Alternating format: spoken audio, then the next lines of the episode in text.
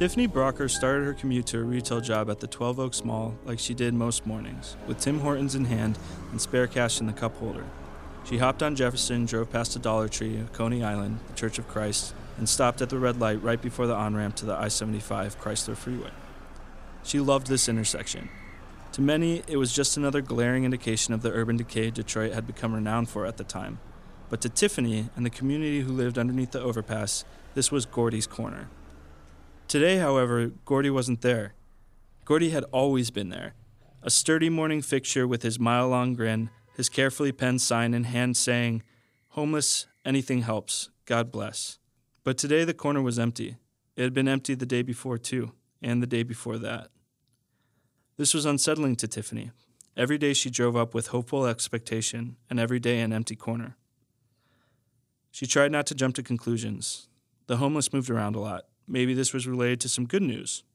She imagined him in a new situation public housing, assisted living, or reunited with a family member, maybe employed. But the agitating anxiety that increased each time she crossed the empty intersection told her otherwise. The corner remained empty for days, then weeks. Occasionally, someone else would take a turn with the corner, but never Gordy. She started asking some of the other homeless people in the area if they'd seen him. This is Tiffany. And we asked about Gordy and you know, have you seen him? And people said, no, I haven't. They knew who he was because he'd been there for so, you know, he was almost a fixture down there. and um, nobody had seen him. Uh, and it wasn't until April one day that I was at the corner and trying to get on to 375 and I was at the light and there was a gentleman there and I said I, I, he didn't look familiar to me but I said do you know um, Gordy you know Gordon King who normally is at this corner? He said I do know him. Why? I said have you seen him? And um, I said he's he's you know a friend of mine. And he said oh honey I'm so sorry but he passed away.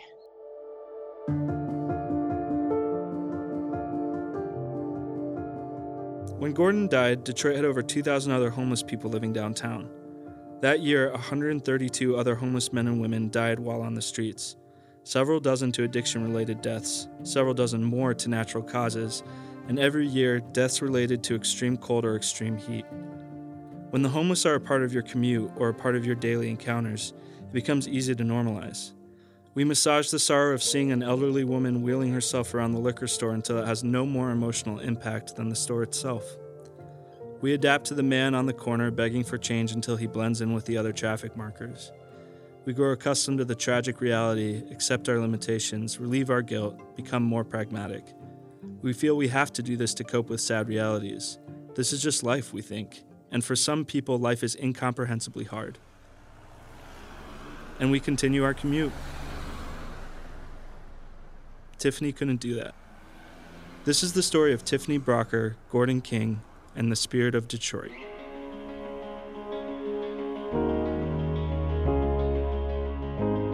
Welcome to Detroit Stories, a podcast on a mission to boldly share the stories of the people and communities in Southeast Michigan. These are the stories that fascinate us and inspire us.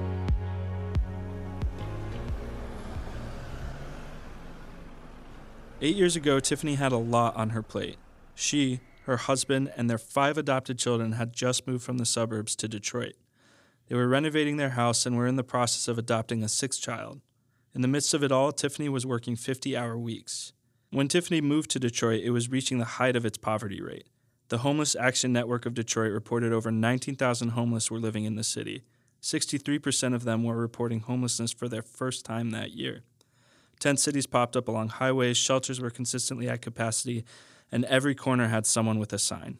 You know, I noticed immediately when we moved there that on the corners there by um, 375 and Jefferson, there were a lot of homeless people on the corner. And honestly, it was shocking to see that because my whole life I had lived in the suburbs in an upper middle class neighborhood where I was not really exposed to that. Tiffany adapted to her new neighborhood with tireless generosity. Most days started with the same words Lord, help me find somebody that I can help today. Even if it is in the smallest way, I want to be able to help somebody. It's difficult to turn a blind eye, you know? There have been a lot of naysayers like, oh, what if they don't really need the money? And I'm like, that's not really my place to judge whether or not they need the money. If somebody is scamming me, that is on them. Um, I really have a difficult time saying no when somebody has a sign, you know. So I, um, one day when I rolled on the window, Gordy was there. He had a sign and he seemed to be on that corner, you know, very often. And um, I gave him a couple dollars and we struck up a conversation while we were while I was sitting at the light. There was just something about him that I was attracted to. Like I just felt like he was like a he was a good old soul. that makes sense. It was the sort of perfunctory exchange that many of us have routinely. Open your window, give a few dollars and a God bless, and move on. Maybe you avert your eyes and hope they don't look at you, and you learn to take a different route to work. But in Tiffany's case, it launched a six year long relationship founded on sharing and prayer in the morning, I was always excited to see if Gordy was going to be on his corner. And it really was his corner. He was there more days than he was not there. So it was always, you know, good to see him. I would always hope as I was coming around that I was going to be able to make the light that I'd be able to stop because sometimes you just can't in, with rush hour traffic you can you, you know you have to keep going so throughout the years i would see him if i um, were to stop uh, for breakfast to grab something, I would grab him a coffee or a hot chocolate. I would ask him if there's something that I could pray for him for, and then he would, in kind, ask the same thing. Well, what can I pray for for you too? That's really how that started, and it sort of blossomed through the years. So Tiffany uh, uh, befriended him. This is Father Tim McCabe, executive director and president of the Pope Francis Center, a homeless ministry in downtown Detroit that Gordy frequented. She started. Um, uh, seeing him on the corner and at the gas station, and they struck up kind of a friendship. This is Leonardo, a homeless friend of Gordy's. That's a bond. They, they, they formed a bond. Her kids eventually met Gordy. He was always in their family morning prayers and regularly included in their shopping runs. Yeah, I would just ask him, you know, what can I get you something? And sometimes he would say no, and I would say, really, you know, I really want to help you. And then he would say, you know, I could really use a new pair of socks, or I could use some new underwear. So um, that's just sort of how then I would respond by getting him some of the items that he needed. Then Tiffany started getting the community involved. I just put out a call before on Facebook saying, you know, this these are the things that I'm looking for, like hand warmers, coats, um, mittens, a good set of boots. I asked him, you know, what size shoes he wore and pants, and so we were able to collect um, mostly new items actually for him uh, to help get him through the winter. It's a little difficult too because when you're homeless, you don't obviously have a place to store these things. So you can't just bombard him or anybody that's homeless with a bunch of stuff when they don't really have a place to put it or store it if they couldn't wear it at that very moment. So, um, I the best I could, you know, I'd be like, "Do you need another pair? Do you need new socks?" You know, so as I could, would give them some things that would help them get through the winter. In the summer too, um, making sure uh, little blessing bags that had deodorant in them, hand sanitizer, uh, deodorant, that sort of thing. The winter put a new urgency into Tiffany's efforts and fears about Gordy as stories about homeless deaths hit the news. In 2014, a polar vortex hit Michigan as temperatures reached minus 14 degrees. That everyone stays safe in this polar vortex. I can see. I was worried sick about what the homeless were doing because it was so cold. She couldn't stop thinking about Gordy, where he might be, how she could find him, how he would make it through the night. Channel 4 had a story about the homeless and how they, there were warming centers set up, and all of a sudden Gordy was on television. And so I saw him there, Gordon King, and I, you know, was just overjoyed. I thought, okay, he's going to be warm tonight. He has a place to stay, you know. But the reality of Gordy's situation was that he didn't always have a warming center to go to it was really cold and i was at an event um, for at the dac with my daughter and we had stopped to get coffee and or we stopped to get gas and then i saw gordy there and he was actually at a different corner but closer to the gas station and i got him a coffee and as i approached him because it was so cold i i really got choked up seeing him there because i just thought what are you it's so cold out here what are you going to do tonight you know? And so he did not want me to cry. He was like please don't cry. I'm fine i'm fine. I, I, have a place to stay. And i said well where are you staying? And he said under that bridge over there which was you know by the, the overpass right there by 375 and i just thought how can you even navigate that physically with you know back issues and it just it really broke my heart in this world in this society the homeless feel completely invisible. They feel like nobody sees them, nobody cares for them, you know, and, and oftentimes when they're panhandling, they're mistreated. People throw stuff out their window at them. They yell, call them names, and scream at them as they drive by. So, you know, to the extent that we can care and treat them with dignity and love. While Gordy grew to depend on Tiffany for a routine donation of groceries and clothing, it got that Tiffany could depend on Gordy. He was the loyal morning staple, like her coffee and phone call with her mom. A ritualistic reminder to pray for and be prayed for. Tiffany found she would need those prayers in 2016 when her dad got ill. I got a call from my mom that uh, my dad was dying. He had been in hospice throughout the summer, but was at home. We had actually been with him that weekend. He was in Detroit.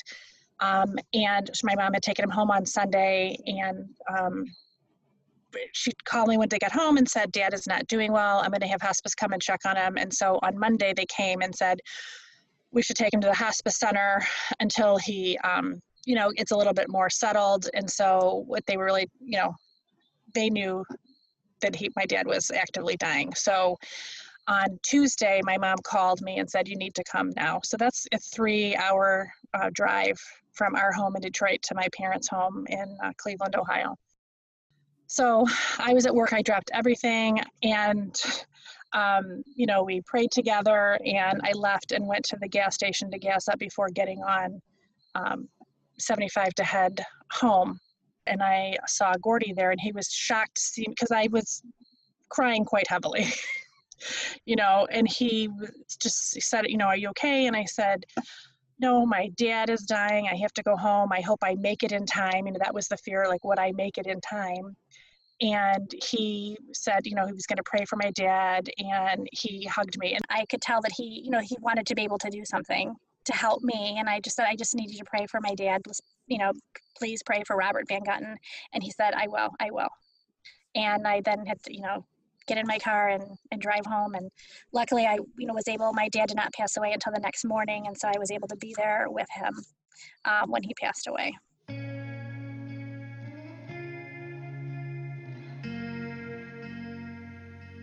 A year later, Gordon King died of a heart attack on December 29, 2017, at the age of 64. Tiffany learned about it three months later from the man who took over his corner. And it just felt like a, a punch to the gut to hear that, you know. Um, and then not knowing the circumstances of that situation. and I uh, got to work and I was crying and I called a friend of ours. I was like, I, we have to find out what happened to Gordy, you know. And so I called a friend of mine who's a funeral director and I said, what is the first, like, how would I find out? She said, you know, just really just call the morgue first, see if he's there. If he was homeless, he may not have been, his body may not have been claimed. That was unthinkable to Tiffany. Surely someone somewhere knew him, loved him, had buried him. She called the Wayne County morgue to find out for sure. So when I called the morgue, I asked if they uh, had somebody there by the name of Gordon King. And they put me on hold and they came back and the gentleman asked me, Can I ask what is the nature of your relationship to this person? And I said, it's going to sound a little weird, but we are friends. I knew him. He lived on, he was homeless. He lived on the street, and I've known him for years. And he said, yes, he is deceased. The Wayne County morgue had been waiting for a positive identification of Gordon's body. Father Tim went to identify it. This made Gordon's situation exceptional as a homeless man. Every year, over a hundred unclaimed bodies are cremated at Wayne County morgue, many of them homeless. When next of kin cannot be identified or a family does not claim a body, the county will cremate the corpse and store the remains at Our Lady of Hope Cemetery. I was shocked. I guess I, you know, I never really thought about it, right? Before I had no reason to really think about what happens. And so they did say that, you know, every year or so that bodies that are unclaimed that have been there for a year will be cremated and basically they go like into a mass grave, like an unmarked grave so that was really devastating to hear that you know. I just obviously part of being a catholic is burying the dead that's so important. And even though i had no idea whether or not gordy was religious obviously he did extend prayers for us but i had no idea what his faith was whether he was catholic or protestant or you know mm-hmm. what his faith was. I just felt that it was so important that he have some sort of proper burial. Tiffany had decided Gordon King would get a memorial. The fact that she didn't have money for a burial, a casket, flowers, a plot, these were minor setbacks.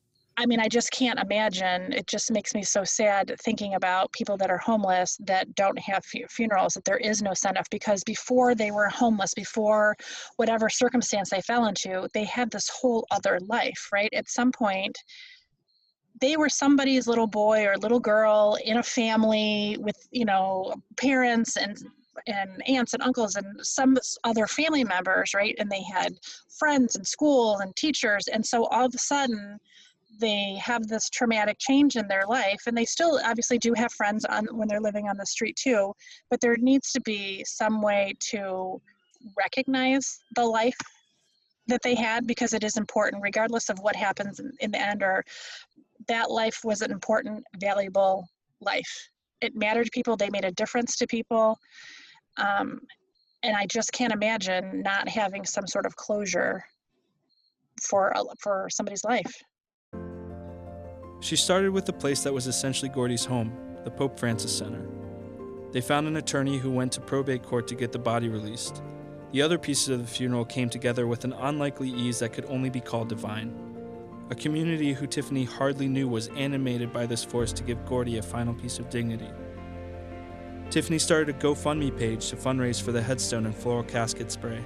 Her 13 year old son made the first donation. Nine year old Lillian Haas put up a lemonade stand and raised $23.42 for the memorial. Verheyden Funeral Home donated a casket and provided a hearse to carry his body to Our Lady of Hope Cemetery. The flowers were donated, the organist a volunteer, the cantor a friend. A prayer card for Gordy was printed. U of D Jesuit high school students volunteered to be pallbearers. And on August 9, 2018, several dozen people congregated at St. Peter and Paul for the funeral of Gordon King. Suburban families, uniform wearing Catholic school students, Pope Francis Center staff, and men and women from the streets of Detroit. Father Tim presided, and the church for Gordy, an unknown to the majority of the people in the room, was full.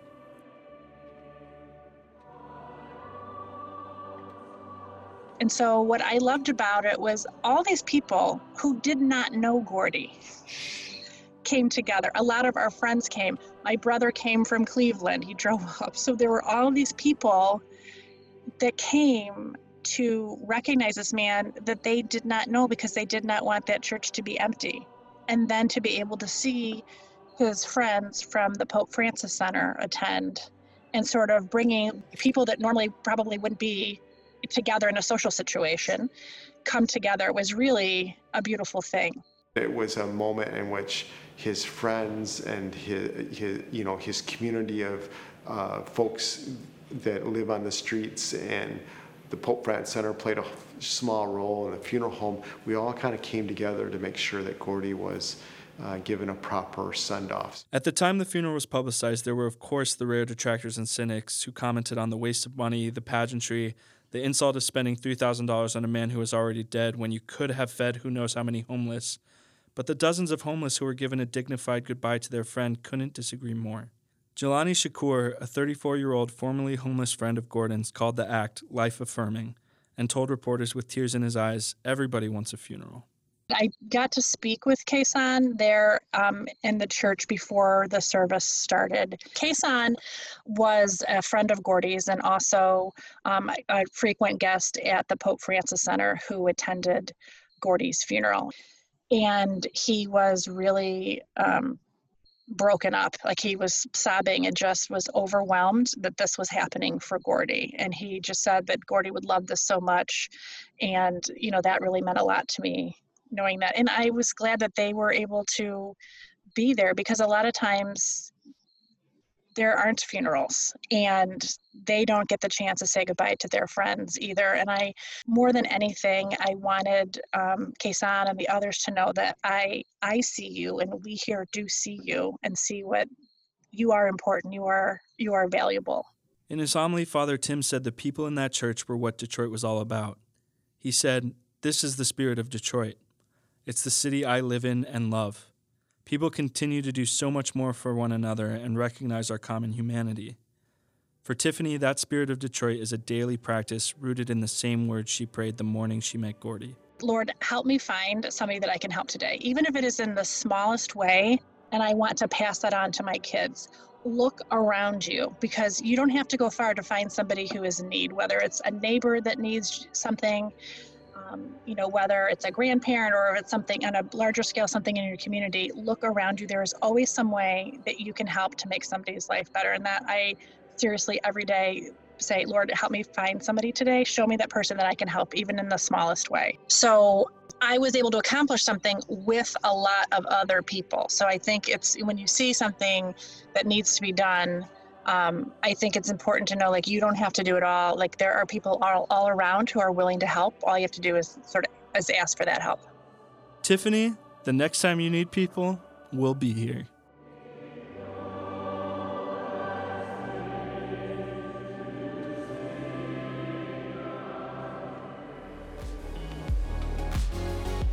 Detroit Stories is a production of Detroit Catholic and the Communications Department of the Archdiocese of Detroit.